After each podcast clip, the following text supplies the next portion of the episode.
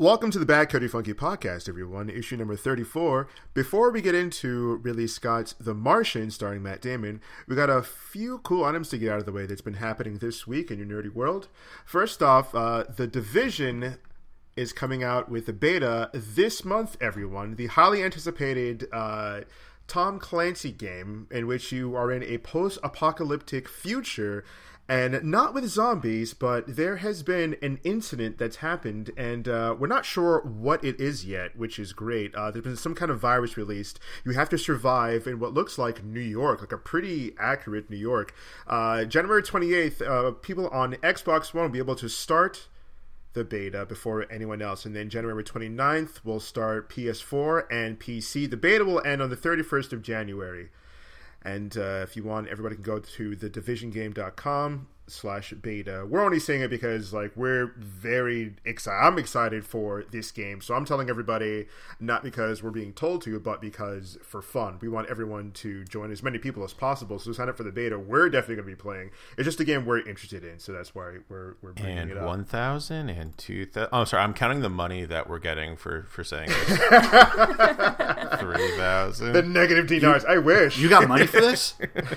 Uh, ma- ma- ma- maybe, maybe. I, I didn't get shit. I just for, got. I for, mean, I for got as much as we talk about money, like so. gaming and like especially like Star Wars, uh, you know, with the uh, the Poe Dameron comic coming up, right, Amber?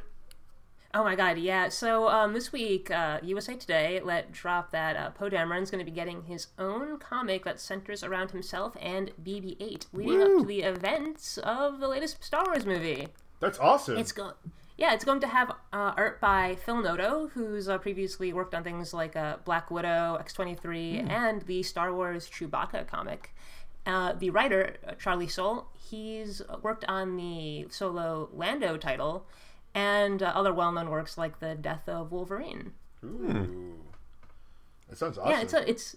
I think it's so cool that like comics offer this like opportunity to to go into more detail with these characters that were kind of surprise hits. Because I mean, Poe Dameron, he really wasn't in the movie all that much, but like he stole the show whenever he was on scene. So I'm really looking forward to seeing more of him. What I like is like it does some. The comics do something that a lot of my fr- other friends have been like complaining about, where they feel like there's too much backstory and nothing to tell them exactly what happened, which is what A New Hope was. But anyway, so this kind of helps explain like who Poe Dameron is, and like I I really hope it starts where he first gets BB-8. Oh, that'd be nice. You know, like we get to see like them start off like both new, which I, that would be kind of cool. I like Yeah. to think that be- like BB-8 gonna was be really like interesting how they convey BB-8's, uh, I guess, sass that we saw in the film. There was the timing was was everything with those Oh, true. moments. It's, Yeah. So it's going to be very challenging to, to get that to come across. But I think Phil Noto can handle that. yeah, especially that like he's supposed to be one of a kind. Like the, the way Poe Dameron said that, it's like okay, he's one of a kind, but how where where did he come from? I mean, I mean, we don't. Well, we we kind of figured where R two D two came from. Naboo, but there's not. But he seems to R two D two seems to have a soul like more over than any other droid, maybe like him and C three PO. But uh, yeah, I mean, it's one of a kind. It'd be well, pretty cool to BB-8 see. definitely like, has that same that same soul quality that Yeah. R2D2 has. So it'd be cool to see like his his origin story with him and Poe, like how they became buddies. Like Yeah. it, was, it was so cool to see like you know when they were reunited in the movie, they're like oh BB-8, oh my god, and then he was BB-8 was just so like hell bent and getting back to Poe. It's like they've been through some stuff. Yeah. Also, Yeah. it's like you, you can convey so much more with the uh, with that with the practical effect. You know, with the rolling ball and, and the head. Whereas R two D two is just this this I guess static robot that all you can do is roll around and, and have Hey, the head hey. kind of. Hey, hey, around. you don't careful. don't knock don't knock R two D two man. be R2D2 careful is the way you I'm talk saying, about I'm R2. BB-8, Yeah. R2D2 is great, and they did a ton with what they had, but they can do so much more with BB-8. See that there, these new have- No, whippersnappers no, no, and- you're still knocking him. No, no. R two D 2 paved the way. If it wasn't for R two D two, there would be no BB eight. Damn it! Young I will defend him to the grave. Newfound technology replacing the old. I will defend him to the Star Wars, grave. please. Got no respect for the old tech. Ah. Speaking of which, just real quick, I, at that I want to bring up like four like BB-8 and R2D2. Something I noticed the other day when I watched the uh, Star Wars again. The iconic scene at the end when like BB-8 kind of puts like the map into R2D2, is like what he has left over. It was kind of a cool union between like old and new. Oh yeah. And I'll just leave it at that. Absolutely. It's and and it's going off that. I mean, it, like I said earlier, how there's the Lando solo comic and the Chewbacca solo comic. It's it's so great that we that now that we have a a set canon that that they can kind of start fresh in. While it's like a bummer we've lost all the other lore you can you can really tie in things more to to the new movies. I feel like before the expanded lore kind of evolved independently of of the prequel films because they it just happened to come out before the prequel films were made. And then you then you had things like the clone wars tv show which which tied in a lot better. But but now we have these comics that can that can that can develop these characters in this in this intentional blank space that they can allow the creators to have a lot more control in where they don't have to worry about stepping on someone else's toes as as much as before Yeah, and I mean, I've only read the um the proper Star Wars comic. I haven't read any of the spin-offs yet, but uh, it's just does a fantastic job at like capturing what I loved about Star Wars. Not even the the original trilogy, but what I really liked about the Clone Wars and stuff like that, and just mashed it all together. And it's just like the extended adventures of Luke and how he gets himself into all this kind of crazy shit. And uh, it was, I mean, it just all starts off like fantastically with with um Chewie aiming down his sights at Darth Vader. It's just like, where the fuck is this gonna go? Like you don't even know. This is gonna be fantastic, and it just takes off from there, and, it, and it's great. And I I was never a guy who uh, got into the extended uh, universe to begin with. Like I played a lot of the games and stuff like that, but that was about it. And now that it's you know it's my love for Star Wars has been reignited with like Nitro Fuel and all this like easily accessible comics and movies and shows are coming out. It's just like I can't get enough. I can't just gotta watch them all. Just gotta gotta get him. And it w- that reminds me too that uh, I think it was last night, right, Dave? That uh, Rebels came back.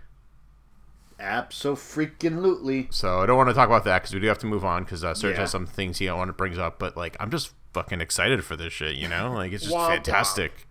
Womp. Serge is not. is not Give him time. He likes uh, Agents of Shield now, so give him time. Okay, that's around. different. That's completely And- different. New theory. Whoa. New theory.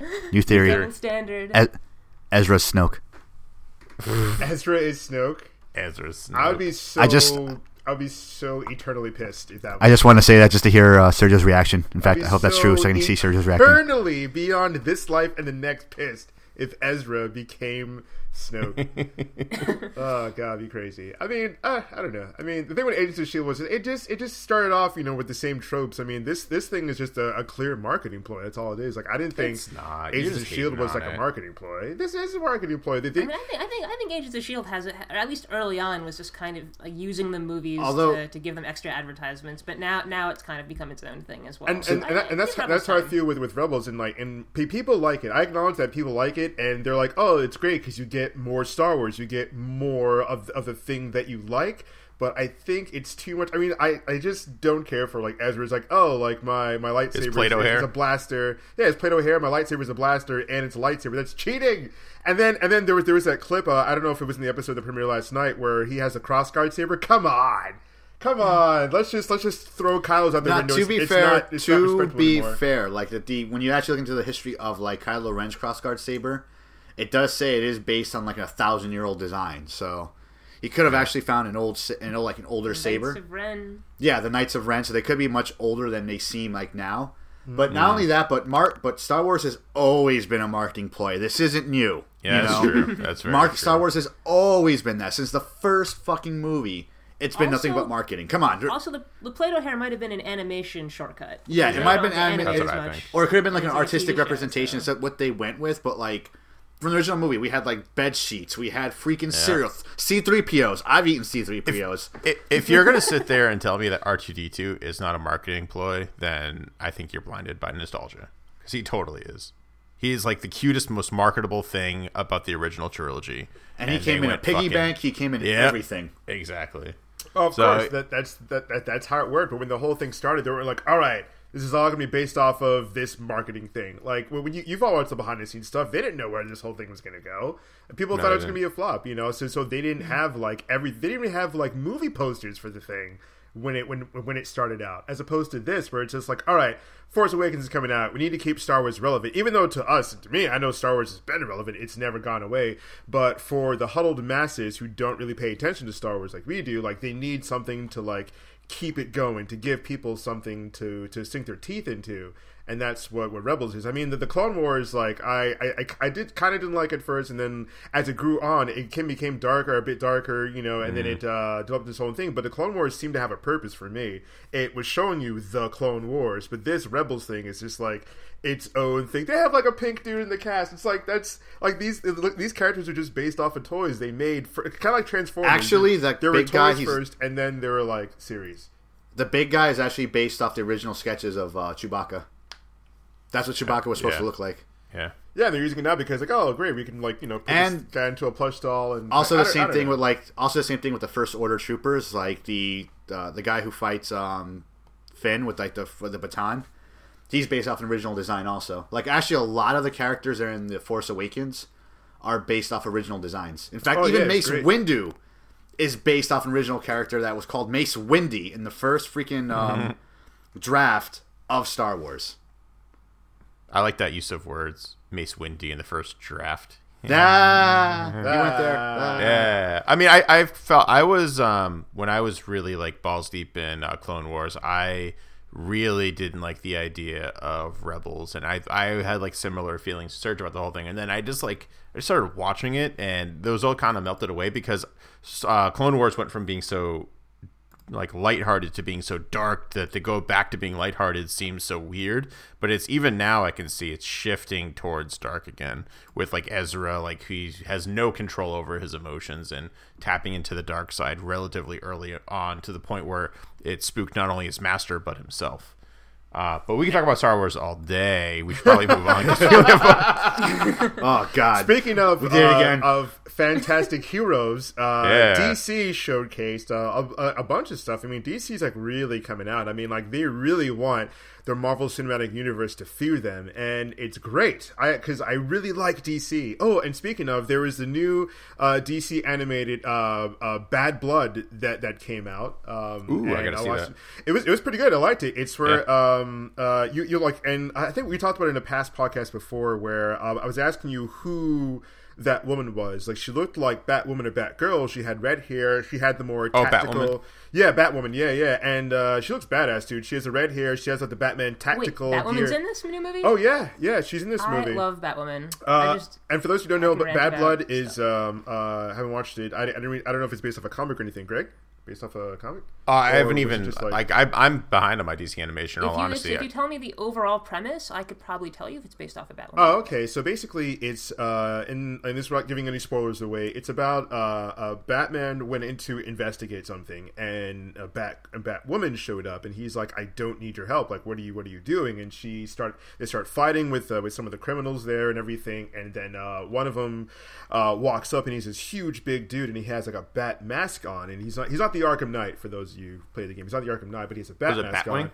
Um, no, no, no, no, no. He actually came. He actually came later, which was pretty Ah. freaking cool to see. Like that was Yeah. awesome.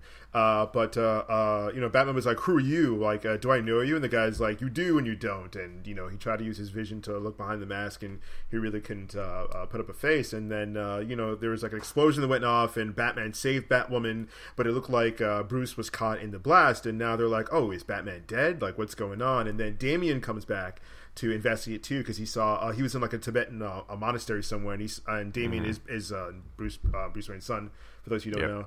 Um, yeah he Bruce comes Wayne back to investigate exactly yeah and then uh, and then uh, Alfred uh, c- c- calls in Nightwing and he's like oh hey something's happened blah blah blah blah blah and he's like damn it this is really bad timing and he was like and Alfred's like we have to do something or else the criminals are going to rise up because everyone's kind of getting the feel that Batman is gone and he might not come back and it, it was actually a really good movie so It it sounds like it's a it's a, like an amalgamation of different things. yeah, like a blend, like almost almost of the um, really Stephanie, almost like there's some of the Stephanie Brown storyline where uh, where Nightwing takes over from Batman for a while. Well, I was he- yeah, I was even gonna say um, when yeah when he gets like sh- zipped back in time yeah, and then and then uh, and then Damian is like the Robin, and then Yeah. Nightwing is is, is Batman. the Batman to his Robin. Yeah, Yeah, Yep, that's that's what was going on in the movie. yeah, yeah. It sounds like it's that, and then um, it's interesting that they put Batwoman in there because she's a good enough character to be on her own, and all of Yeah, her no, tales I are drastically different from Batman's. Oh yeah, when, when she, to show up or oh yeah, when when when she was telling um uh, Nightwing her story, when she was telling Dick her story, like, it was very interesting. And she on herself can can kick ass, and she's like, I vow to never be taken advantage of again. And and and she looks like like killer too. You know, she almost be like an anime character the way she looks. Yeah. Um, no, it was no, it's just really really cool to see. And I was just like, yes, this is how they should treat like the female superheroes, not like Supergirl, but like this. 'Cause, like Yeah. this, this is kick ass. Supergirl is like is just like an abomination. Um, anyway, uh, yeah. So so DC's been coming up with a whole bunch of stuff. So not only there's that, they have uh, they they showcased a teaser of the Wonder Woman movie coming out in 2017. And it's interesting that like now they're, they're they're they're showing things. So DC had a showcase, and they're like, oh, you know, it is being played by by by, by Gal Gadot. We all had our I had our hangers about Gal Gadot, but uh, we were talking about this the other night. We're all over it. Yeah, yeah. Yeah. Well, we were talking about this the other night, like while we were we were gaming um, here on Twitch.tv, and we were saying how you know, like yeah, we had our hangups, but now it kind of looks like she's settling into the role. You know, she she found the groove in the couch, you know, that she can sit on, and you know, she worked her you know her butt into the groove, and now she's got a comfortable spot. Oh, sure, yeah, Yeah, yeah. Um, and what's interesting is they're they're slightly tweaking the Wonder Woman movie too. So, uh, for all the Wonder Woman fans out there, you know that, and those who are not fans, you probably don't know that Wonder Woman is supposed to come up around World War II era, is when she first kind of peeks her head off of Themyscira and sees you know humanity and everything, which is a very interesting time because everything is very black and white at that point for World War II. Nazis are bad. Hitler rules the Nazis. Hitler's the master of all evil. Get Hitler right? That's basically, uh, in a nutshell, the popular version of World War II. She's peeking up in the movies during World War One, which is generally considered a more gray area. So you don't have your your bad guy kind of thing. And I think what's interesting about that dynamic is uh, Wonder Woman's mother has always been the one saying like, "Don't trust men. Men are evil. Like, you know, there's a reason why we're over here. Just stay stay here." And then Wonder Woman, you know, decides to leave during this like where everyone is fighting everyone, and like you know, over in Europe and brothers are fighting brothers essentially and it's just like this very like weird fucked up time for her to show up and to almost solidify her mother's beliefs you know what i mean Yeah, that's a very good move on their part. It kind of makes sense why she'd show up and then be like, "Screw this piece," and Yeah. then disappear for a while. yeah, because yeah. like she's like she she doesn't age because she's pretty much like a demigod, right? Well, she, I mean, in normal continuity, I believe she does age, but just like you know, Ah. Superman, Superman style. So just like it gets to a point where, or even Wolverine, right? Like it just gets to a point where it just slows down. Ages as much as the story wants her to. Yeah, pretty much. I gotcha. Yeah, because I was like, okay, so how is it going to go? You know, from her being back in the World War, and then in modern day where we are now with Batman, and Superman, and she doesn't age. So I was wondering if it's like, okay, so are they playing up like she's a demigod because of the whole fantastical world she's in?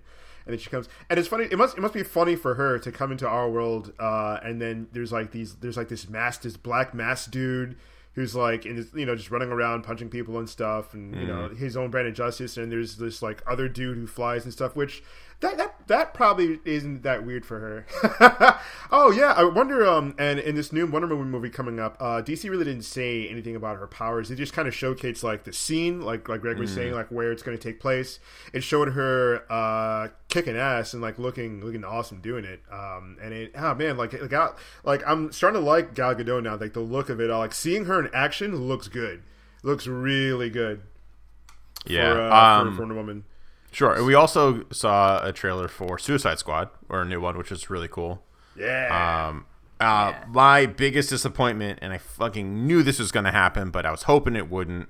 Harley's voice is not Harley's voice, at least thus what I heard. At least not all the time. I know in the first trailer there was that one moment where it really sounded like her. Yeah, it was like a it was like a word though, you know. Yeah. And this we see her forming complete sentences. Uh, and you know the voice fits, but it's not like the voice. You know, it's not like the Tara Strong voice, which is what we all want because, uh, you know, Harley's one of those rare exceptions. Yeah, like one of those rare exceptions where she was brought to life on animation before she was on the pages of a comic book. So we know what she's supposed to look like. we have know what she's supposed to move yeah. like. We know how she's supposed to talk. Like we have this point of reference now, and it, you know it it hasn't differed since her creation essentially. So it'll be interesting. Uh, her her soul, I guess, is kind of there, but that the, the voice is just kind of gone, which is disappointing. Everything else looks really cool though. I just hope she says pudding. Um, I love that Will Smith is just playing Will Smith again.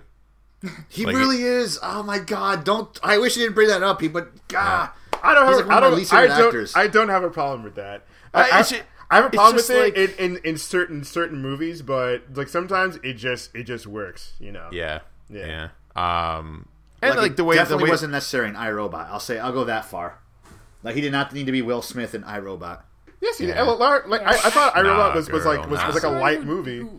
Who- as someone who only knows Deadshot from Arrow, because I haven't read that much of the comics. Um, I, so far I, I haven't seen anything offensive about how Will Smith was portraying the character. I don't know. Like, like you should read uh, Villains United because that was my first real exposure to Deadshot, and like I, that's where I really kind of grew fond of him. So for me, it's kind of like just like you know everyone knows I love me some Will Smith, um, but it's just like put a little more effort in, man. Come on, just like a little bit more. Just just being like, so what? We're like the bad guys now. Nah, nah, girl. Psh, nah. You dumb. Uh, and we also saw some uh, brief concept art for the Justice League of America. I'm calling I'm calling the JLA movie. No, it's Yeah, just pretty much.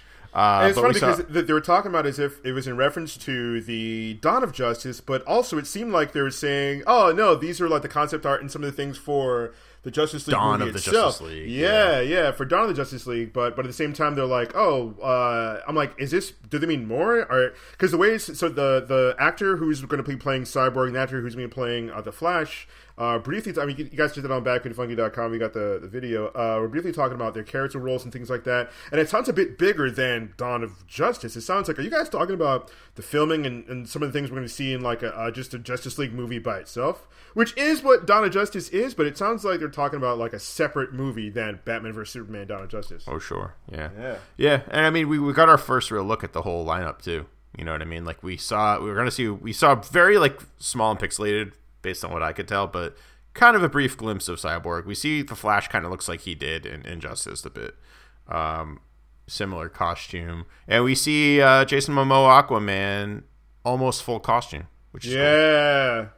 Dude, I, I if I could, if I could pull off that cosplay, I would be a god, literally. Yeah, I am still not 100 percent on Jason Momoa Aquaman just because like I don't know. I'm come uh. Khal Drogo. As a Game of Thrones fan, I'm, I'm all I'm all for this. I think yeah. Khal Drogo. I mean, because like, like, what are the what what are your requirements for someone to play Aquaman? So I was thinking more like uh, Jax Teller from Sons of Anarchy. Like the blonde hair is a big big thing for me. You know, That's 'cause actually he, a pretty good. Uh, that's Yeah. a they pretty good sub. change they change characters' hair color. Like Star Lord has different color hair in the movie. right. But I mean, like I think that for me that was a big part of Aquaman. Is like in his early days he was like the golden boy and he's like you know Mr. Handsome and like everything. And then he gets just like as the character evolved, he got the Captain Ahab look, which I loved that like transformation into. Captain Ahab. And I think um I can't remember his name right now, but Jax Teller from Sons of Anarchy. Uh, he can really pull off both looks, as you saw in that show. And he's a good actor. And he's a great actor. too. Yeah, I mean he's he's British, Yeah, and you wouldn't know that if you just tuned into Sons of Anarchy. Like he does a fantastic job. and even in uh, Pacific Rim, he was he was American. They didn't they didn't let him have an accent. Oh god, yeah, yeah. I mean, yeah, like I- yeah. he's just like good like that. You know, like he like him and Hugh Laurie are just fantastic at hiding their ass- accents to the point where people are like, "Wait, what? Hugh Laurie is British?" Oh, seriously? Yeah. Oh, yeah. Like I had a buddy of mine who uh, who never um who was we saw uh, Pacific Rim. He's like, "Is that Jax Teller?"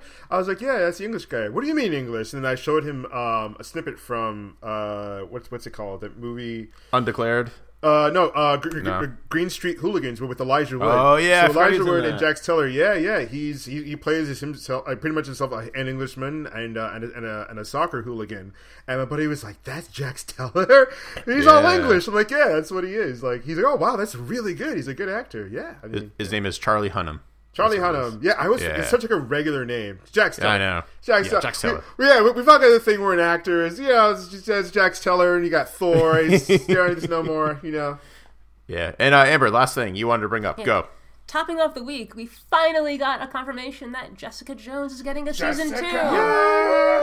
Been looking for, for so long for so long, So people stupid. were worried that it wasn't going to get a season two because it didn't perform as good as Daredevil, which I don't know what Which, people are even hearing. yeah, which is ridiculous. You know, everybody that I talk to is just like, "Oh, have you seen the Irma Kid?" Like everybody that I've talked to, like, Yeah, like when, I went home for good things about it. yeah, when I went home for Christmas break and, uh, and I'm out at, at a bar with people and like their, their friends like, "Oh, hey, you you talk about like, so have you like, what do you think about Jessica Jones? Have you seen it?" And I'm like, "What do you think about it?" Oh, we love it, and you know, this is like a whole group of people I've never met, and you know, they're, they're very nice but kind of mugglish, and and, and they're like, "Oh, we don't watch you know stuff like that or whatever," because they watch like House and you know, like Grey's Anatomy and whatever, what have you. And they're like, "Oh, this is this was great." Like, it, I mean, they need to make more stuff like that. I was like, "Oh, have you seen Daredevil?" And Daredevil is what got them to watch this, you know. So I was like, "Huh." I mean, that's what got me watching Jessica Jones. I was like, "Oh, okay, Daredevil was good. I like that. So this should be pretty good too." Right, right. It's, it's going to be interesting to see how they how, how they uh, go about making it because this is kind of a, a recent addition. I feel like because their their main focus and, and they stress this is is to have the original lineup of uh, Iron, of Iron Fist, the Daredevil, Jessica Jones, and uh, and then lead up to to like Defenders. So the season two for Jessica Jones isn't isn't a isn't as high. I, I'm getting the impression that it's not as high a priority. So I don't know if it's going to be released um, shortly after, or or maybe or maybe around the same time. I'm not entirely sure how they're going to do it because because Jessica is a character is going to be a main character in the Defenders. Um, my main question is uh, who who are they going to have as the main villain? Fin Fang Foom. Fin Fang Foom, absolutely. Giant dragon with purple. Yeah. Oh yeah. Giant dragon. Giant Big dragon. dragon. What? Pur- with purple purple shorts. Well, maybe maybe they'll do that, but it'll be like a Chinese like triad guy named that Well, that wears purple is- shorts. The thing is that she just doesn't have that big a rogues gallery. I mean, Yeah. I mean, she has Purple Man, and that's kind of like it as far as as far as the comic goes. man. I'm excited for that. Like, let's let's Yeah. let's bring more of that th- this way, and let's get more more DC stuff and and Marvel stuff made for Netflix. Let's hmm. get that going. You know, I mean, I, I I- I get that they want you know a whole bunch of seasons. They want it they want it on like regular TV and everything. But come on, like everyone knows now, and there's there's data that shows that Netflix is taking over and has more more of a crowd, more of a following, more people on it than people watch regular TV. Which is why network TV is like scrambling to get everything they possibly can to get On the stream. people in. Yeah, exactly. Get people going. Right. You know, I and, you, think I'm- and you even see network TV having all these different apps and all these different things. So like NBC has like all of these apps have uh, like NBC Extra, NBC Sports, all this sort of stuff. Get their you know their presence online so people can consume their content. So they know people aren't paying attention to regular TV. I mean, Yeah. I don't have regular TV. I have like you know a bunch Yeah, of stuff same. that I you know a lot of people. Yeah, everyone pretty much. Internet and Netflix. Yeah, internet, Netflix, uh, your other sites, what have you, your Hulu's, your Who's Doons, Mm-hmm. your Who's Doos, you know. Uh, do you want to hear the most ridiculous thing for a subscription? Oh God. CBS Online. CBS Online. Yes! Oh you my have to have a cable Yeah. subscription, and then you have to pay eight or ten dollars a month on What? top of that. Yeah. it's fucking ridiculous. That is like the Stupid. stupidest thing I've ever heard. yeah, I No, was like, Hulu, Hulu bothers me because it's like what what. oh, Hulu, bother- I don't mind. No, but I hate the fact that you're still paying to get commercials. You can pay more to get not commercials. Yeah, but I should if Paying I'm Which is the problem. Which is If I'm the problem. paying, I should not have It's like a commercials. catch twenty two. Eh, Exactly. no, I mean like that. I, I think you're paying for the ability to have it next day. And anything that's not next day is that that's what's bothering me because there are a couple Mm-hmm. shows that are like, oh, you'll get it. Like Fox is like, you'll get it when you get it. Uh, most of the time, but like the ones that are consistently next day is like, all right, I get it. Like NBC is always next day. But to So- jump back to the uh, Netflix thing, like the one reason I would rather have like our, our our shows, like Marvel shows or whatever, come out on Netflix is that I noticed that when it comes out on Netflix, everything's already established. Like we already know who the character is going to be and how it's going to be. It's like it's almost like they make like a an eight hour long movie, whereas with it's a yeah. sitcom. The characters evolve, and how the character is, or how the show is, the first episode or pilot, is completely different how it is like later on.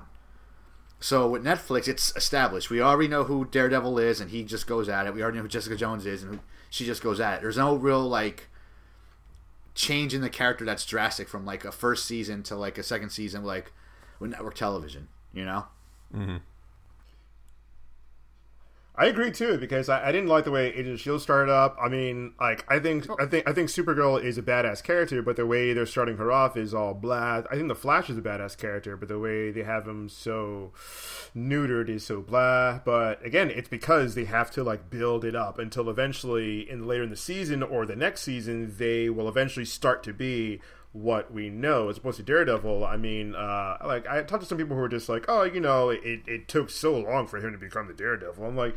I mean, I don't, I don't, I don't was think Daredevil so. the whole time. He was Daredevil pretty much the whole time while he was wearing black. Yeah. I mean, is there a definition of Daredevil when he has all red on? I mean, no. He even when he was in all black and everything, like as soon as he got his powers, as soon as they they showed him as an adult, he was Daredevil, Yeah. pretty much. I, I also think, I mean, we've brought this up before, but it's just like the difference between having a serialized pacing versus having it all at once. Like Dave said, it's like a long movie. But as far as Marvel's choice to to uh, hold off on uh, on uh, on Netflix, I think I think they're really trying to keep their their scope in order. They don't want to overdo it. They want to they want to they want to have a good uh, footing in what they release, so that they can do as good a job as they can. Absolutely. And speaking of stuff that did a good job, we are about to start talking about The Martian, directed by Ridley Scott.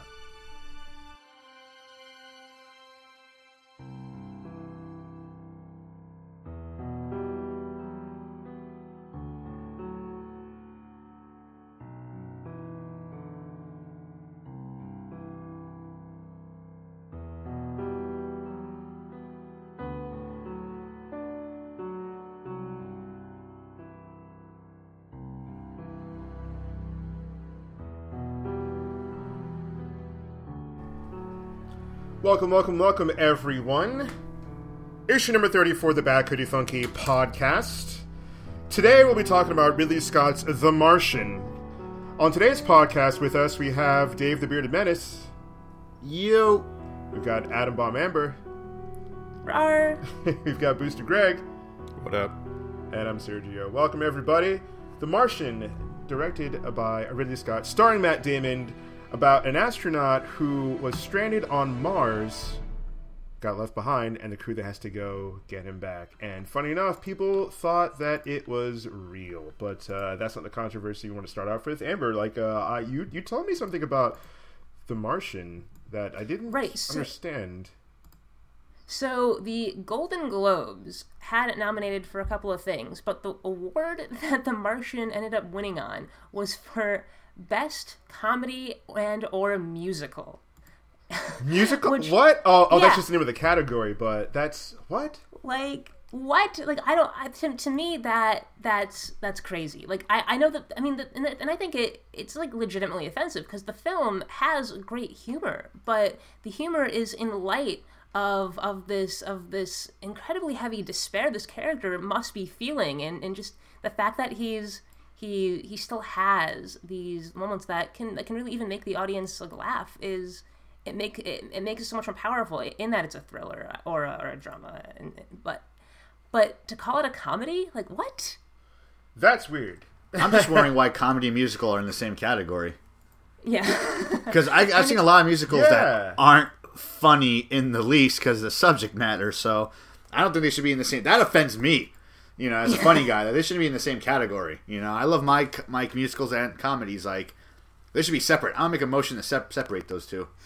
no and, and a lot of people in the industry have been have been uh have been pretty frustrated over it i, I think one person was uh was just jokingly posting uh that he's like okay well my movie has a japanese actor can i can i get the award for for foreign film like it's it it's like it's like if you can if you can just pick and choose one segment of of of a movie then then any movie can qualify for any category. And I mean, yeah, it's it's it's a it's a ridiculous like comparison, but at the same time, it it it, it really makes you take a step back and just wonder like what are the criteria these people are selecting category these movies for on it eh, at like the Golden Globes and the Emmys. One thing I did find hilarious, and it was like the first thought I had as soon as I saw the credits, and a bit of a spoiler alert, I'll say.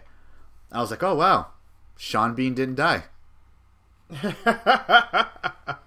and he easily could have. You know, he's just walking out of like like uh, mission control, and all of a sudden, like a piece of the lander falls on him.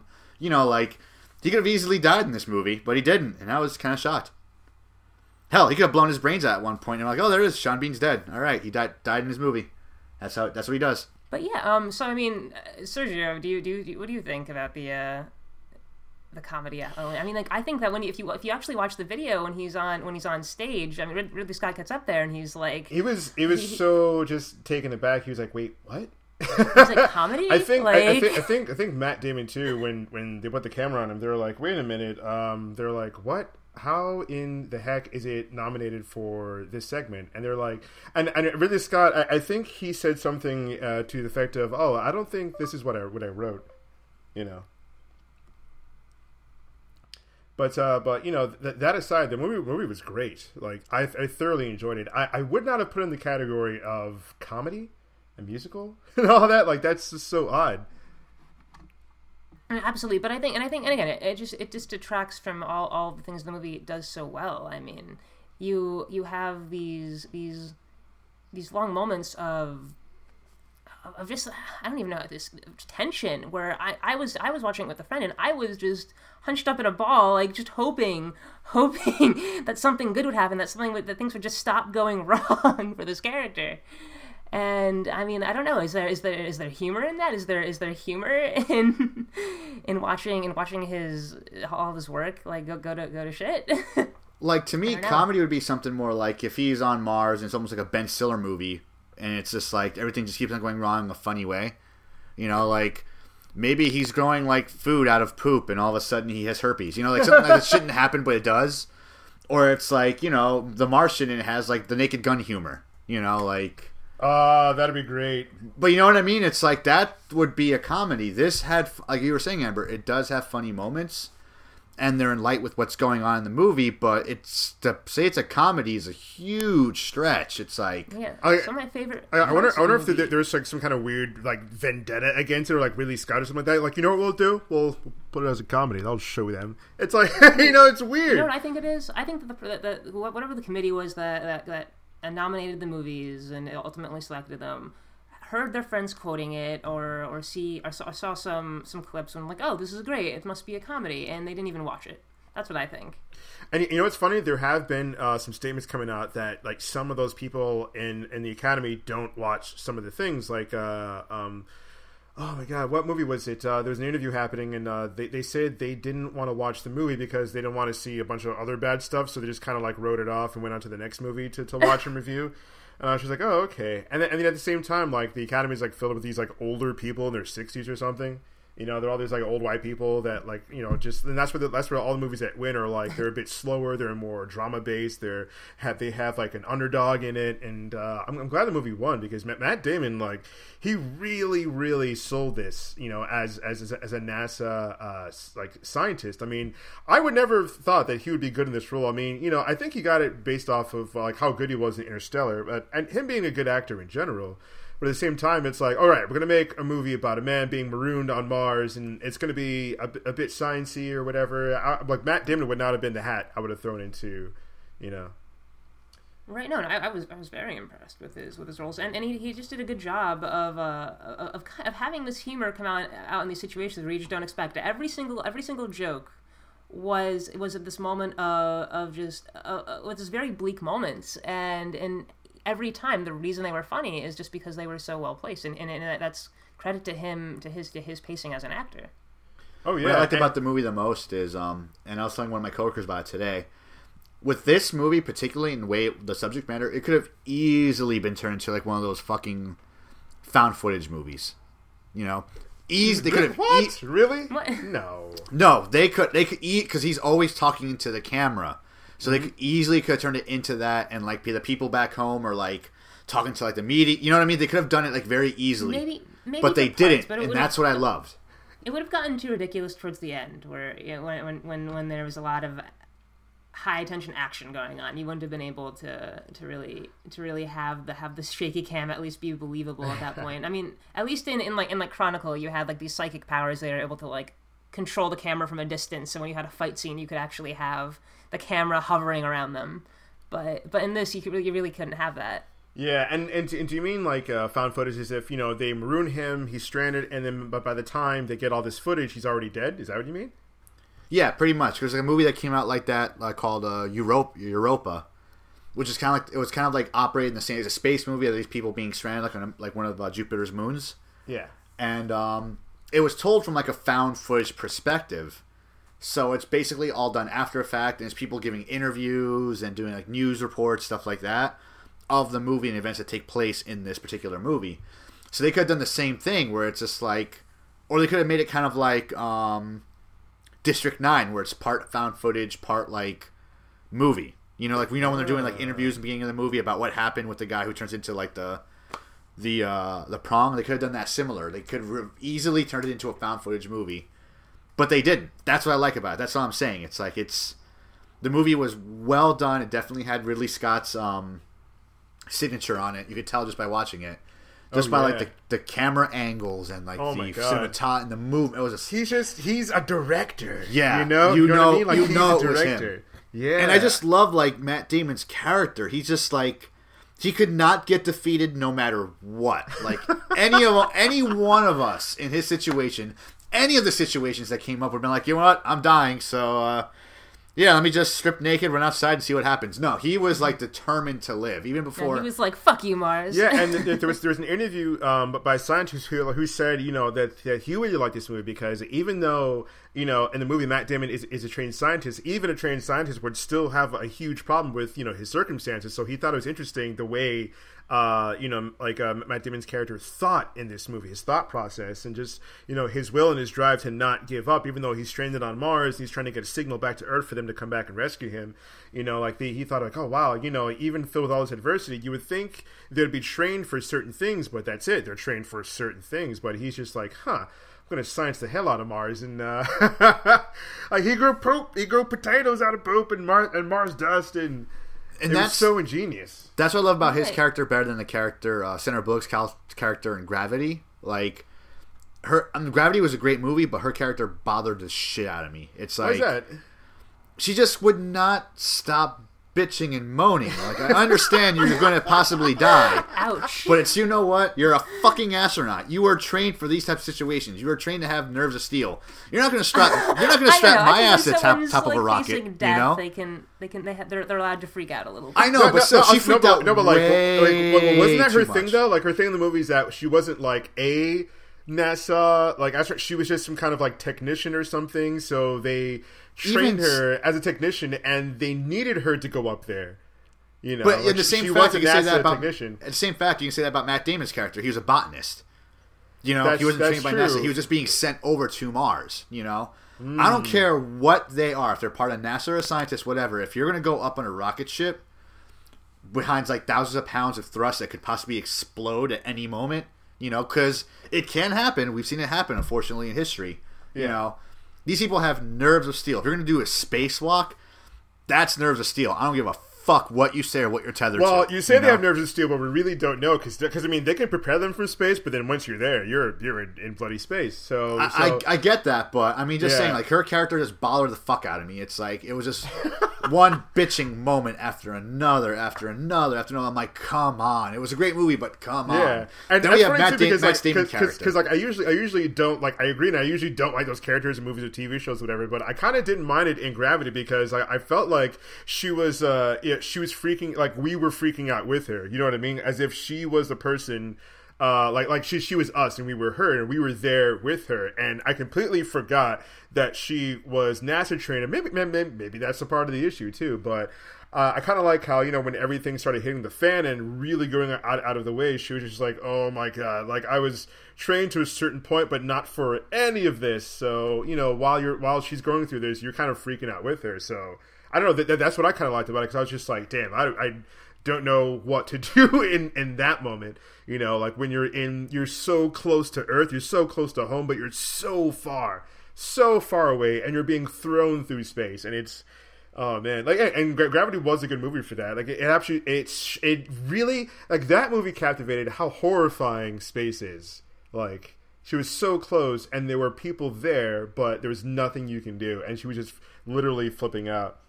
Oh man, and and even in The Martian, like you were saying with Ridley Scott's uh, filmography, he uh, he was able to convey like the vastness and how barren the Martian landscape was. It was it was kind of that sense you would have if you were like stranded in the middle of a desert, except you know he's like the only human on the, on the planet. but in, in general, I think uh, with Gravity and, and Martian, they're just they're stories of, of just human perseverance, and they're so uplifting in, in that and that they do pull through these these fantastic obstacles, and and then it just, it just I mean, I really didn't know where it was gonna go. I mean, even with the humor, I was so worried that Matt Damon's character was gonna was gonna die, and I and when when he ultimately like you know makes it, I was like yes, just I was like cheering.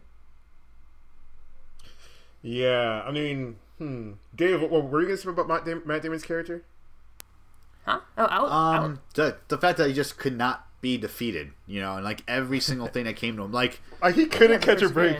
yeah, like and not only that, like his character, like he was facing horrible odds. Like I don't care what movie physics you want to put into it or whatever, blah blah blah. Like he was millions of miles away from home, you know, and he knew for a fact the next time he'll see another human face is probably five years at the best estimate, and just you know, just he could not be defeated. He's like, you know what? I'm gonna do my best to survive. I might die anyway, you know, but at least I will do my best to survive. And his character was just could not be defeated. That's what I love. Even when like, even when shit got really bad for him, he just kept on going. Like, all right, well, I'm gonna survive and fuck it, and make fun of my crew members while I can. So yeah, this is what we're doing. But it was good. I mean, and I was watching it this morning before um, I went to work Yeah. and I, for me, it was kind of funny because like you know I'm waiting for this movie to finish and I have to go to work. So I only have like ten minutes to get to work, and I'm like, come on, and I'm like I'm feeling more like nervous for them saving him than anything else because I have to get to work. I have to see this movie end before I go to work. So I'm like, is this gonna happen? Are they gonna do it? What happens next? What the fuck? I mean, is he just gonna black out? What are they gonna do? Oh my god! And just like I had to stop, go do something else, come back, finish watching the movie. I'm like, fuck, now I have even less time to watch this and get to work. Fuck, fuck, fuck. But other than that, it was just ah, just good movie, great movie. I liked it. What was a what, was a good like uh, moment for you when he was really in a situation he was trying to get himself out? Like what what really kind of stood out for you? Um, when he's talking about going from one base to another, when he's leaving like the place, he, when he was leaving like the landing site Yeah. and getting to the rendezvous site around the over to the crater, and it was like a fifty day journey, so it's like a month and a half just Oh, going at it. Now, any one of us would have flipped the fuck out, and he's like, "So right now it's to be on maritime rules, and I have to go from one station where they can tell me what to do to another station they tell me what to do, but between that, they can't tell me what to do, which means I'm a pirate." And I just busted out laughing because it's like, "Oh my god, he is so right." Just you know, like again, like he could die just going to the crater. It's a 50 day ride, and no shower, nothing. with a nuclear reactor in the back of his body. yeah, that could explode and kill him instantly. Like anything could happen at that point. You could hit another storm that'll knock the like the rover out of the way, whatever. And all I can say is, you know, it's gonna be international waters technically, so uh, I'm a pirate. And even even when things look, looked bleak, bleakest at the end, when he was like in space with, like a uh, what's the word I'm looking for here? Like a, a mostly mostly deconstructed space pod. Not good. Look, it doesn't look like he's gonna make it to the crew, and you're just like, oh my god, he's come this far. He's in space. There's no coming back from this if he doesn't make it. And he's like, but guys. If I puncture my spacesuit, yes, The Iron Man thing, and they're like, a "What? high no." risk of me dying. but you forget, I'll be able to fly around like Iron Man. That was great. And they're like, "What?" No, he's like, "Guys, it's it's gonna work." I'm so and and and you just feel for him in that moment, you know, because he's so close to going home, and yet there's a calculation that's off, and he's just like, "Oh, okay, you guys are right up there coming to rescue me, and I'm right here. Okay, I'm gonna do it. Let's go."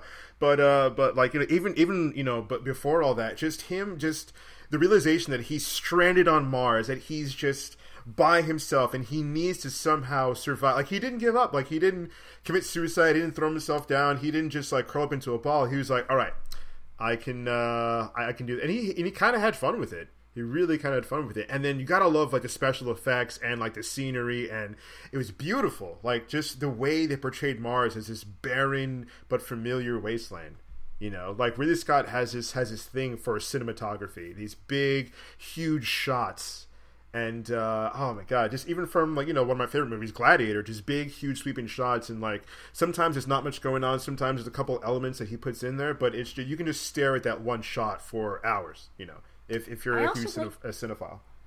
I I also liked how how it didn't fall into this into this uh, us versus them uh, that that it could have. I, I was really thinking the movie was going to turn into a you ha- a battle on on Earth for should should we like let the world know that he's alive or not.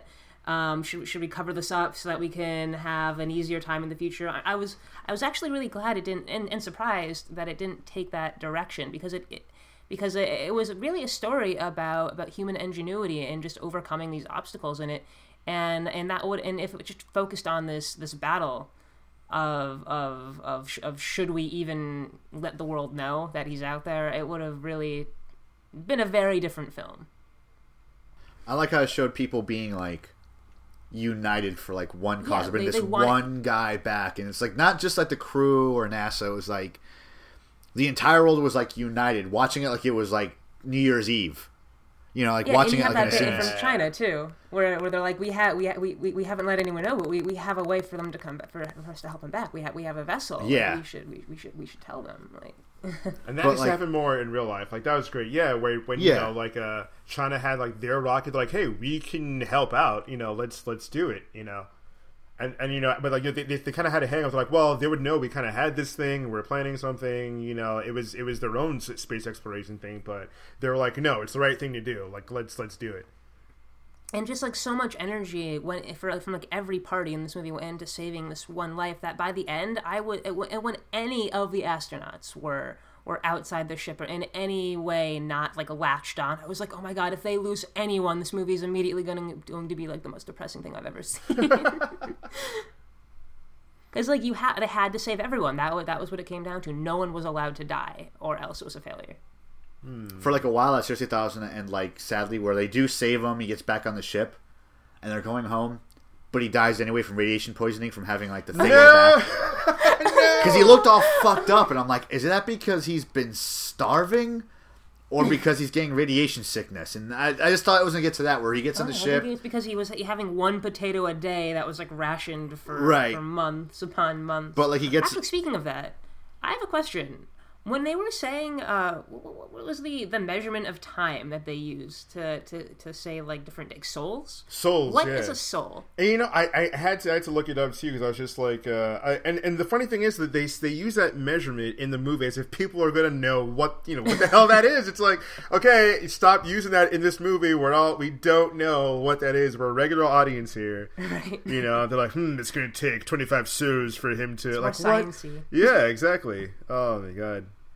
It's more, and, I think that that's why like there were a couple of, like uh, scientists who were interviewed who were like, oh, you know, this thing is more. It, it, it tried to be more, you know, science fact than fiction, you know, because they're saying how like uh, um, gravity and uh, uh, well, Christopher Nolan movie. Damn it, we just we were just talking Interstellar. about it. Interstellar. Interstellar. Yes, boom, we did it. Interstellar. Yeah, like Interstellar was, was more science fiction, less on the science fact. Huge less in the science fact. They, they said there was some uh, qualities in there, like uh, the way they were talking about black holes and things like that. But this movie was more science fact than science fiction.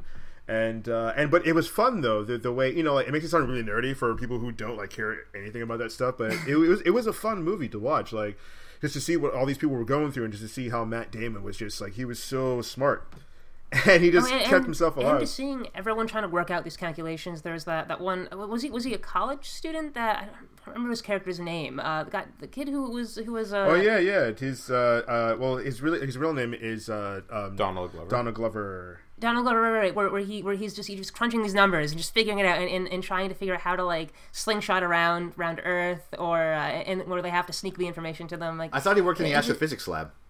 Like he actually worked Oh. for them, like in like for jet propulsion or character something. looked so young. I wasn't sure. I wasn't sure. Uh, Hey man, they, rec- Well, they um, recruit early, you know. Yeah, they do. Right. Right. Yeah. but yeah, no, it's just. I mean, but I do. I did hear that there was there was one moment in the entire movie that was not scientifically accurate, and everything else worked so hard to be to be to be on point with their facts. But the the one bit was actually at the start. You know, when when there's that when they're on the surface and that huge storm blows in, and they're and they have the uh, the balance on the the balance device or whatever on their on their craft telling them when it's when it's leaning too far, when like there's like the point of no return where it's gonna fall over and they have to leave Yeah. and then all that all that shit goes down. Matt Damon gets like impaled and flung, and they have to leave him because it's just so dangerous a storm. Well, Unfortunately, Mars's gravity, being a fraction that it is on Earth, cannot have storms anywhere near that level of intensity. so that is the, the the entire premise of the movie technically can't happen because the strongest winds Mars can have could almost take you by surprise, but not blow anyone over. And that's the cool thing about it. They're like, hmm, the audience would know that at all. Put it in the movie. Yeah, because yeah, to, uh, to, to be fair for them, they had put something in there where they rushed out quick, and Matt Damon can stay behind and survive. Something I had to mean, be it's, thrown it's a great there. premise. You know, Yeah, like, yeah, 'cause- if you didn't I- tell me, honestly, if you didn't tell me that, I never would have known. And I I'm would like, I love known. this shit. You know, well, that's interesting too. So instead of that happening, what could have happened? A hardware failure maybe where it was gonna the ship was cascade where something broke and it was a chain reaction and they maybe had seconds to, to figure out what was gonna happen and they were all stranded and they had to leave them guys, guys, aliens, that's just amber I mean, it is it is Ridley Scott. aliens. Think about It it. is- They it find really they find like an alien queen. They find the eggs. You know, aliens. That's They could have done aliens. that's just aliens. Think about it. Like they leave quickly. Yeah. They leave Matt Damon there, and ali- aliens. It's yeah it's the aliens. xenomorphs attack and then the predators show up towards the end and then it's actually a tie-in prequel super prequel to I was just gonna say, isn't that like the premise to the movie Prometheus? That's pretty Yes, much that's exactly, exactly it. what it It's the same That's what it premise. except it would be on Mars. Yep. So And then Mars. then Star Lord shows up and he saves the day. No, and then like he fights Galactus like on Mars that- somehow. I think I think that if if Prometheus didn't happen, Ridley Scott might have been tempted to actually do it with The Martian, because the reason it happened with uh, with Prometheus was because it actually originally was just going to be a movie about like ancient aliens. It wasn't it wasn't actually going to be in any way tied to the Alien franchise. But then as he was writing the script, uh, I think someone either I think it was a conversation he was having with someone, but someone threw the idea out there that like, oh, this would be great if you tied it into your Alien franchise.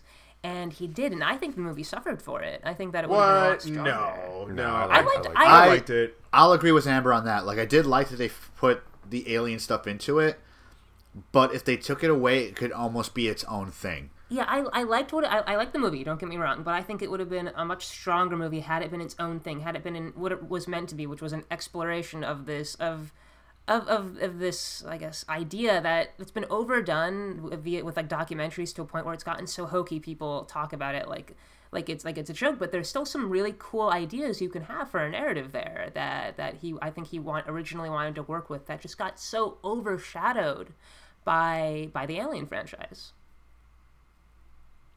Well, think- isn't that why he's making another one too to really make it more fantastical than it is like an ancient alien based, and then uh, put aliens in it?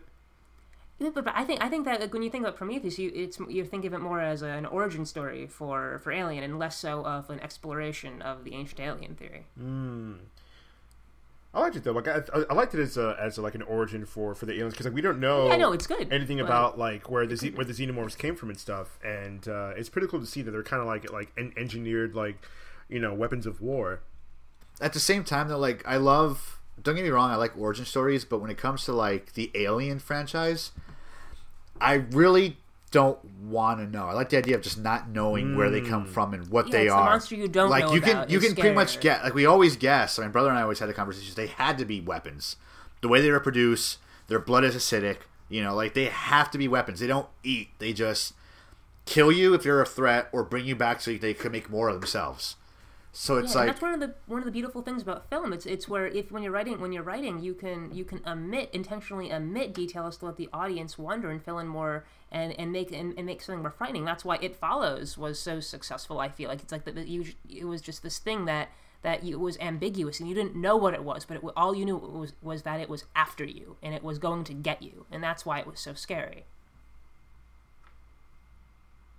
I think when it comes down to it, that's what makes a lot of good movies great is when they don't give you everything. Like we say it all the time. Like we hate being spoon fed when it comes into movies. You know, we don't want to know this. Let our imaginations run wild. Let our like ourselves close the gaps, and that's what makes a great movie in many sense. Like just Yeah, Zack Snyder. your head clo- your head closes the gap of what's going on.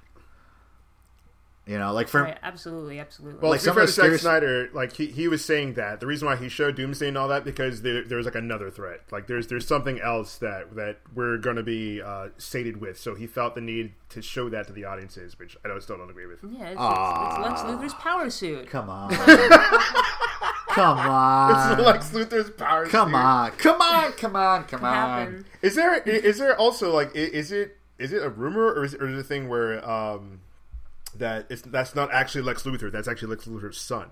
Because I don't know if that's just I like a web haven't heard rumor. that yet. Yeah, I don't know if that's just a web rumor, but it's been going around so often now that I'm starting to believe it. I don't think it's a thing. I doubt it. I want it to be a thing, but I don't think it It'd is. be really hard for for someone calling, running around calling themselves Lex Luthor and in these trailers to not to suddenly not to like be hiding that fact from the rest of the world. yeah. Well, has he said he was Lex Luthor in the trailer? Jesse Eisenberg. I I, I, I Yeah, I feel 'cause- like he I did. can't At the same recall the time, they could they could really said, pull like- like uh they could really pull a Spider-Man three and say he's Lex Luthor Jr.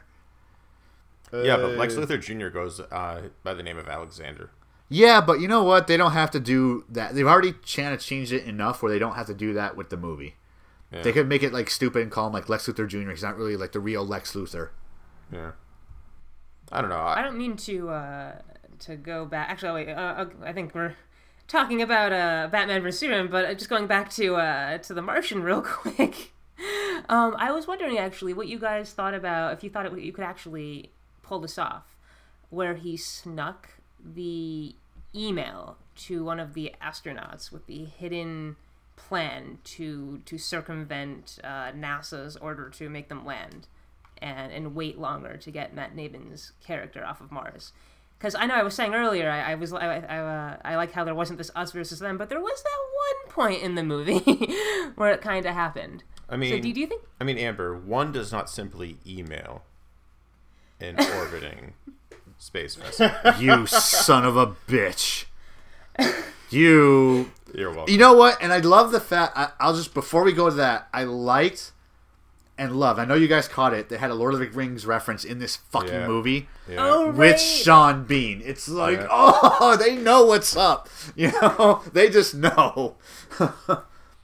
and and really- kudos to Jeff Daniels too, who for me who did a fantastic job. Um, he is one of those actors that like you can never really pin if he's a dramatic or comedic actor, but he, I think this role like summarized his acting skills to a T, even to the point where he jumped in on the Lord of the Rings reference. You guys remember that? Where he was like, "Oh yeah, I'm gonna be this guy. I'm this guy."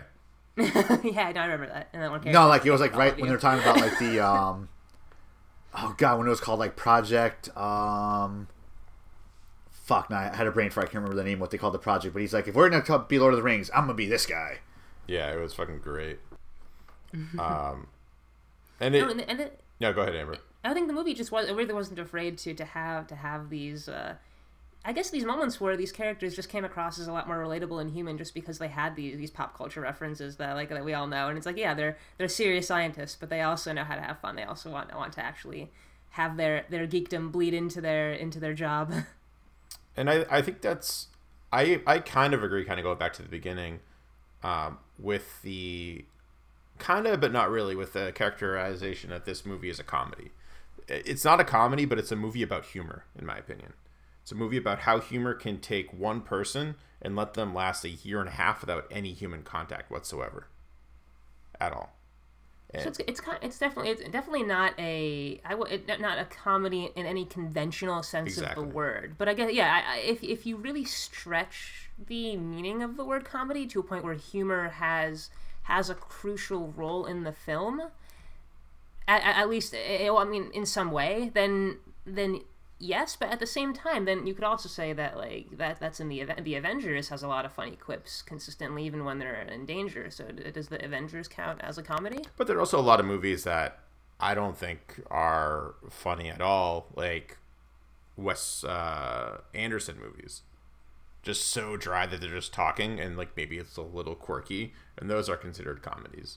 Well, yeah, that's like dry Are they? humor. I mean, Yeah, oh yeah, What? absolutely Absolutely absolutely, they are. considered comedies I don't consider them. Co- like, I don't know what I, I just consider them indie. I don't consider them like comedy. Yeah, I mean, they're- they, they have they have funny indie. moments in them. like he But- is definitely the uh, father of indie movies but they are considered comedy they're considered comedies. Really? But yeah but like I don't, I don't know. I, I just consider them like those movies, like a day in the in the life of you know kind of thing, where it's just like really awkward people talking to each other and hanging out, and maybe a humorous thing happens here or there.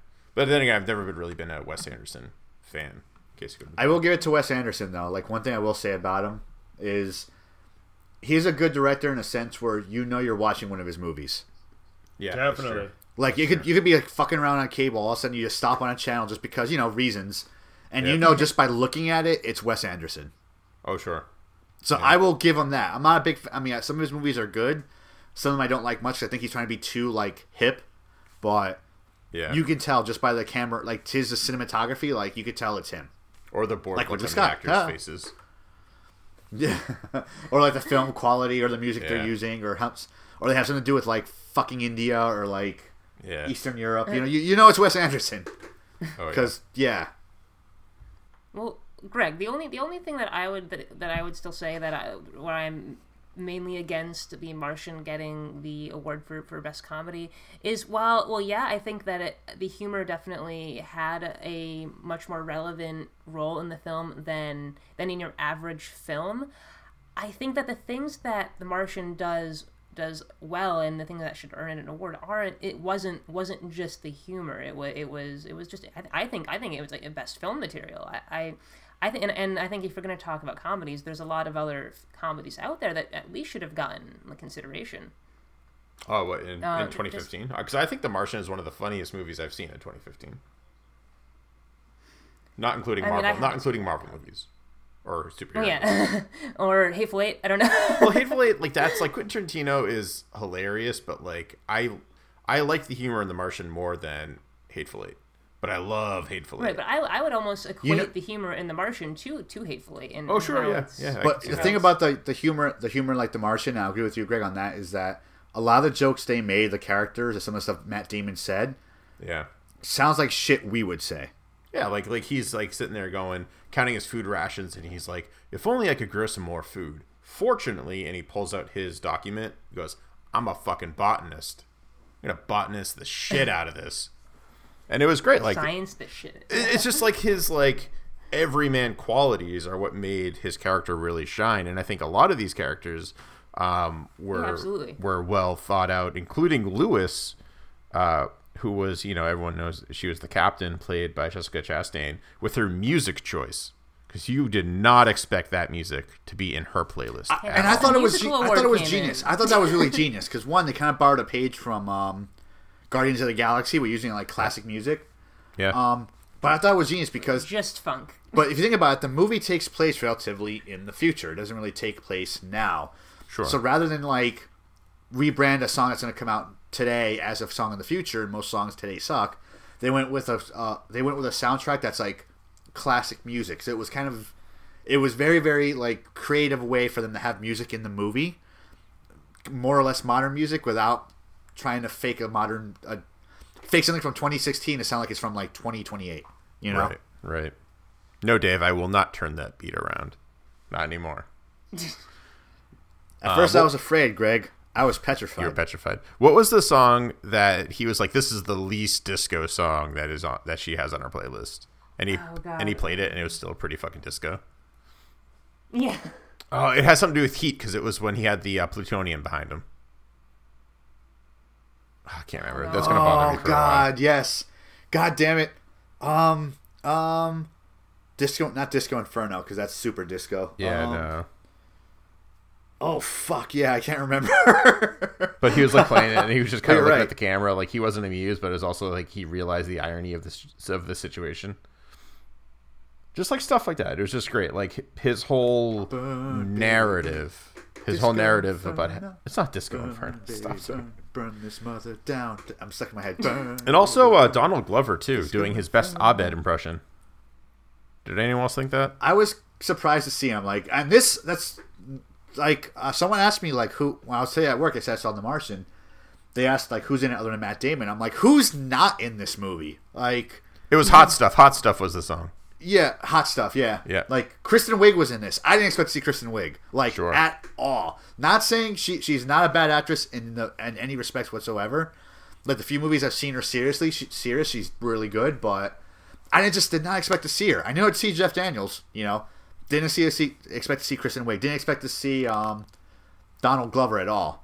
Like he just I don't know, or just boop, there he is sleeping. I'm like, get the fuck out of here. Surprised Sean Bean didn't die. So there's that. As always, as There was always. Sean Bean. There was uh, Chiwetel Ejiofor, the the guy from uh, Twelve Years a Slave, and Yep. uh, wasn't he in Firefly or something? Gonna be in. Uh, he was in Firefly. He was in uh, he was in Serenity. Serenity is what he was in. Yeah. Serenity. Yeah, and thing. uh, he's gonna be in Doctor Strange, playing Baron Mordor. Baron Mordor. Um, and actually, I really like. I never heard of him before, but this this Benedict Wong Wong character, he was really cool. Like the uh, the I don't know what do you want to call him, like the the rocket scientist, I guess. The guy who was always given the bad news, he's like, "Well, you're not going to like my idea. Basically, I'm going to take everything that's safe about this shuttle and take it away to make it a fucking vessel that he." Can get Oh, out that of." guy. Yeah, yeah. Yeah. yeah. Where, where, where, Fun where fact. like, fun fact um, about that guy. He Yeah. was in Prometheus. Was he? what? Yes, he was. Oh shit, he was. Remember, it was him and the other pilot that made a bet about if they were like going to be terraformers. Oh, yeah. yeah, he was the other Yeah. pilot, dude. I love it. And now, and now in this movie, he was just like uh, Jeff Daniels' character was like, "All right, you have you, know, you have this much time to do something. Okay, I want it done in half that." He's like, "What? We can't. All right, that that half that I gave you, I need half of that. What? We can't. What?" And I love it every time that that guy's like, "We can't."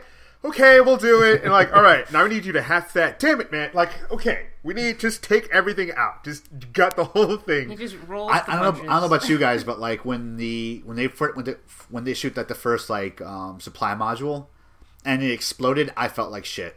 I was like, you knew it was coming, but it's like, No, no, that, that that's so true. There was so, so many moments in this movie that Yeah. you just were so filled with dread. Like when I, I when I was just I was at the edge of my seat. I was like, please make it, please make it, please make it. No, no, fuck. or when he's going back into like the airlock and it just explodes out of nowhere and kills all the food. Oh man, I jumped out No. my seat. I was like, no, And fuck. then, oh, and how about that moment where where they ha- where they tell where they tell him that they haven't told the rest of the crew that he's still alive, and you're just like, oh my god, how is he gonna take it? And he's like, are you fucking kidding me? Like that, that there was just so much pressure leading up to that. I just could I can I just couldn't even. And I love in that moment that, that the whole world was watching and the president and stuff, and like he was like cursing, "Are you fucking kidding me?" And they're like, "Uh, sorry, sir, he doesn't know what he's saying. He's under." And then he just he just keeps cursing. he just He's keeps like, coming. you, you're on, you're live. The world can see you. He's like, oh really? The world can see me. Well, and we don't even get to see what he said there. Yeah, oh, I would have loved to see the words he put together. He's, oh, really, the world can see. I'm not concerned with that. Like, I'm stranded here. You haven't told my crew, you know, that are like his brothers and sisters, you know, and he's just like, why? What the hell's wrong with you people? And I, I actually I wonder if, if NASA would actually have like a live feed like that in real life, or if, or if they would chicken out and uh, and not allow it. Because I think that really made the world care a lot more about about him surviving. I think that's I mean one, one reason why everyone was so so. I don't think I don't home. think they'd have a like a live feed like just just for something, especially in America since the media is so controlled. I don't I don't think they would have it. If they did, it would be on a super delay. Oh yeah, Super no, the, the. FCC would so not filtered, allow that. At least, at the very least, filtered. Oh yeah. Although absolutely. to be fair, NASA does have a live feed channel that's on like all the time. That you can It just also blanks out all the time. yeah, true. That you can watch Ah, on cable, no cable reason. television, but like something like that, something like that is like the best marketing ever. 'Cause it's like, oh, we left a guy on Mars. Now we have to go. Now we have to go get him. America, NASA. You know, it's like, of course they will have like a America. live feed. Are you kidding me? You know? America in space. Yeah. America, fuck yeah, in space. But there's also, I think, I think one of the moments I, I, I, I think sur- surprised me and how, how heavy it was that I did not expect was, uh, was when he had to leave. I don't know what the name of it. His space car, the, the, the Mars. the rover. rover. Oh Yeah. yeah, and he said goodbye Like, to we it. had to leave that behind. Oh my god, I was so sad. to whom it may concern, treat her right. She saved my life. It's like, oh, Uh, man. you don't you don't realize up to that moment, but that's like been his his buddy this whole time. It's gotten him everywhere because people people like relate to their cars. It's, it's it's kept him safe. Like it's it's it's like his Wally. You know, he might, he might as well have named it Wally. He's like, all right, Wally, see you later. You know, and it, was and it was out of nowhere too because I, I didn't I didn't it didn't hit me because I, I guess there was that one moment where he where he when he uh when he's in the car and he's like freezing and he he, he smashes the he like hits the screen or whatever because uh because the the food got all screwed up but that I was like oh no don't hit the car. But other than that I, I really didn't I didn't realize until that moment how much I cared about it. You know? Yeah, but it was very well done and and, and, and how they uh and how they snuck that one in. Yeah, that was great. But speaking of sneaking things in, it's getting to be well over that time where I ask you guys my infamous secret question. Secret question. Dun, dun, dun, dun, dun, dun, dun, dun, dun, dun, dun, dun, dun, dun-doo-doo. Bing. no.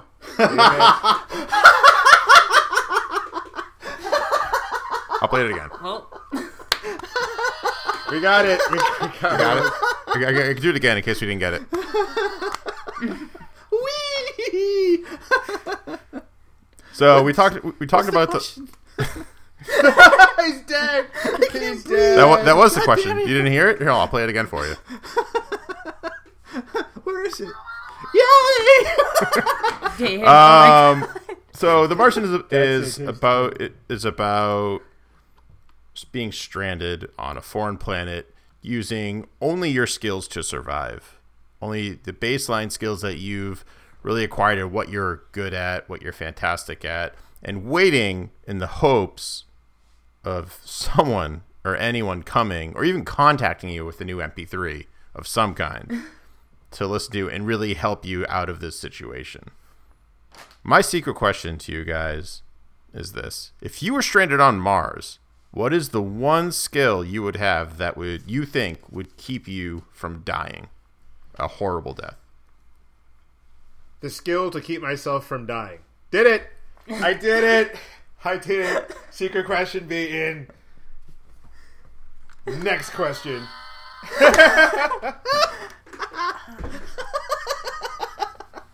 It'd be the power to summon Matt Damon to save me, to, to science this shit. Um. So I, I guess let's make it a little less specific. You're you're stranded not uh, like on Mars or anything, but you're just stranded somewhere. What skill do you rely on to survive that particular scenario? Hmm.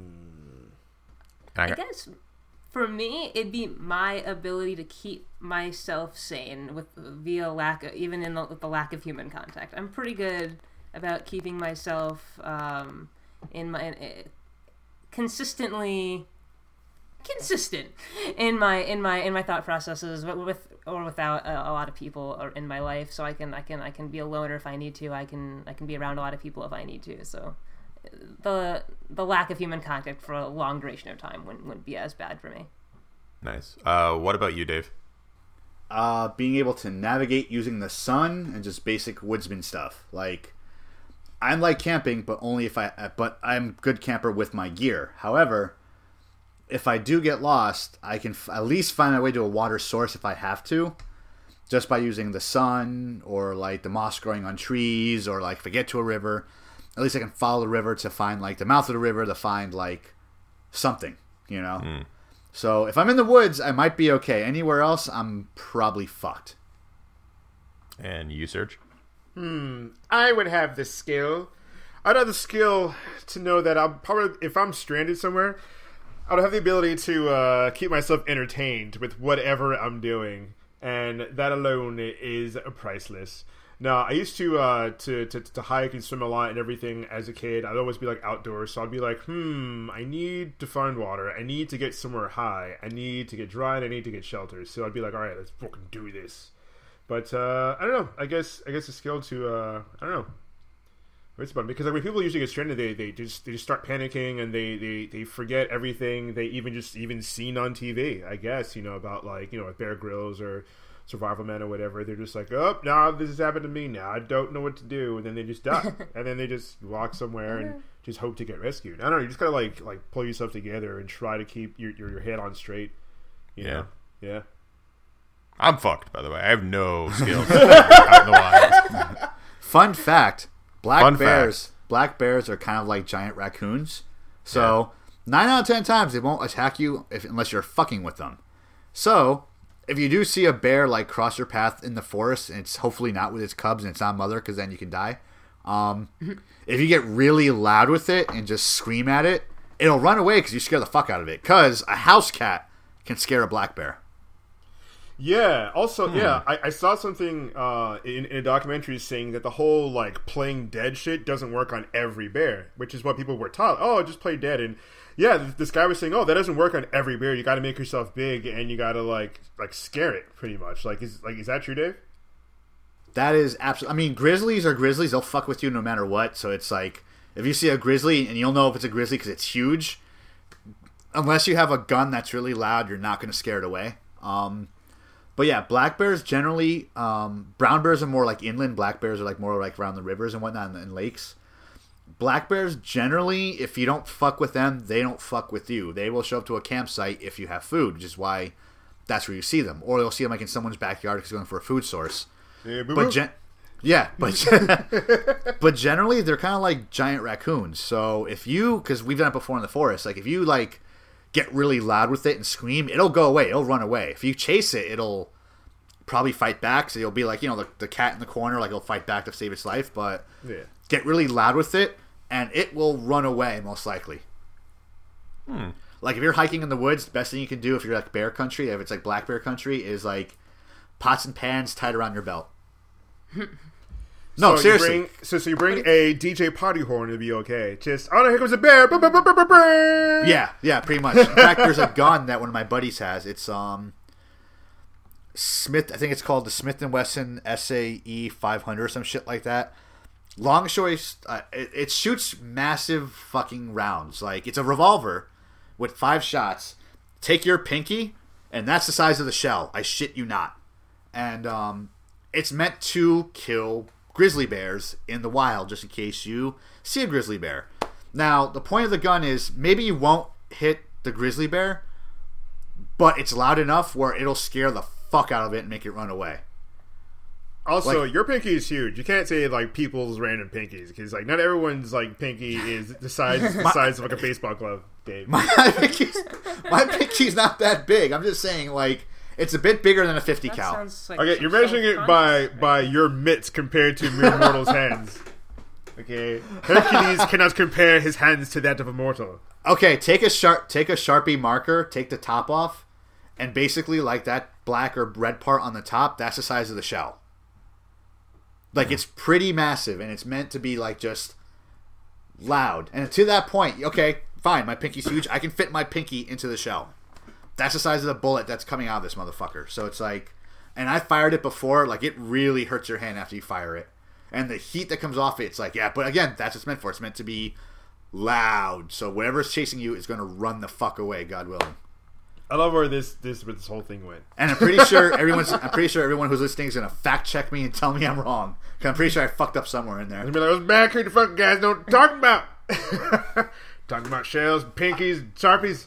I bet they can't skin a deer if they had to. Ah, I can skin 12, 12 deers in one day.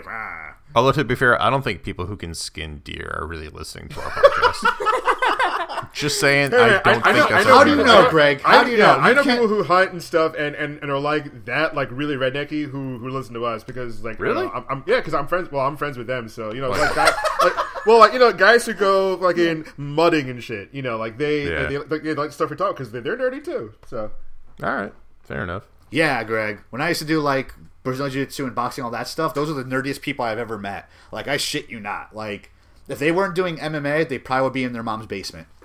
Yeah, Greg, stop putting people. Yeah. In a box. Yes. Oh, I put everyone in a box. You're in a box. You're in a box. You're in a What's box. in the box? Hold on, I'm gonna let I'm gonna let Dave out of the box. What's in the box? the man in the box. And with that, that's all the time we have for so this funny? week.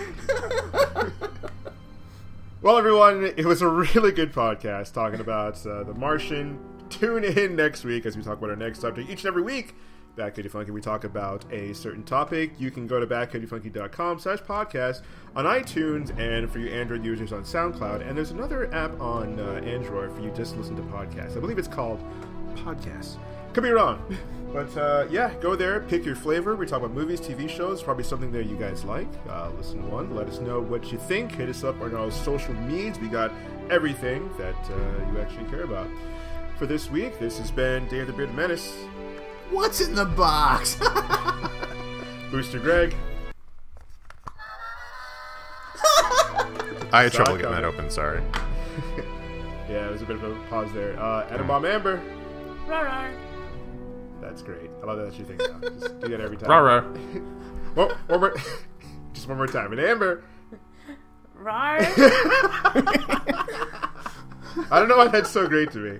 And I'm Sergio. Thank you guys for tuning in. We'll see you later. We'll see you another time. Or never.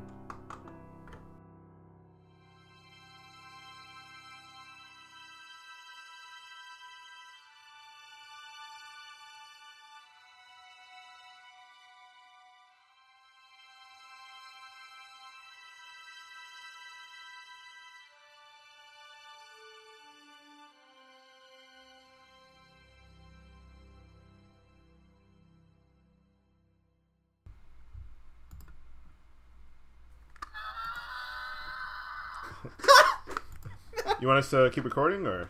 No, we're good. All right. Jeez.